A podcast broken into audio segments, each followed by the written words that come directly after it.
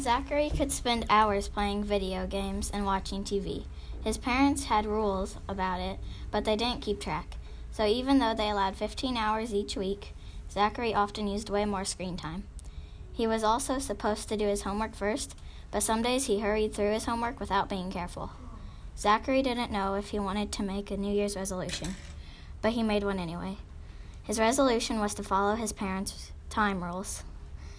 When everyone was, was talking about the resolutions, he shared his.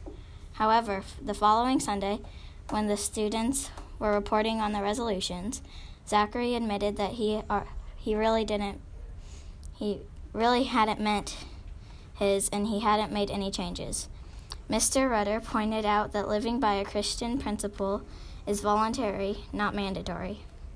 And although Zachary's actions had been insincere, everyone else needed God's forgiveness for sin, just as Zachary did that day.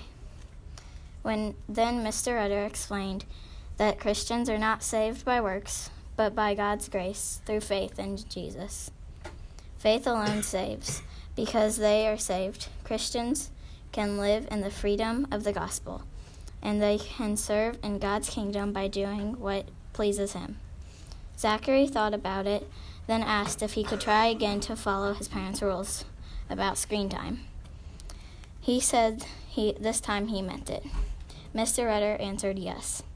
Now Zachary wanted to obey his parents as part of living for God, who had loved him and who died for his sins. Zachary found that he did better on his homework. He felt better about himself when he tried to live for God's will.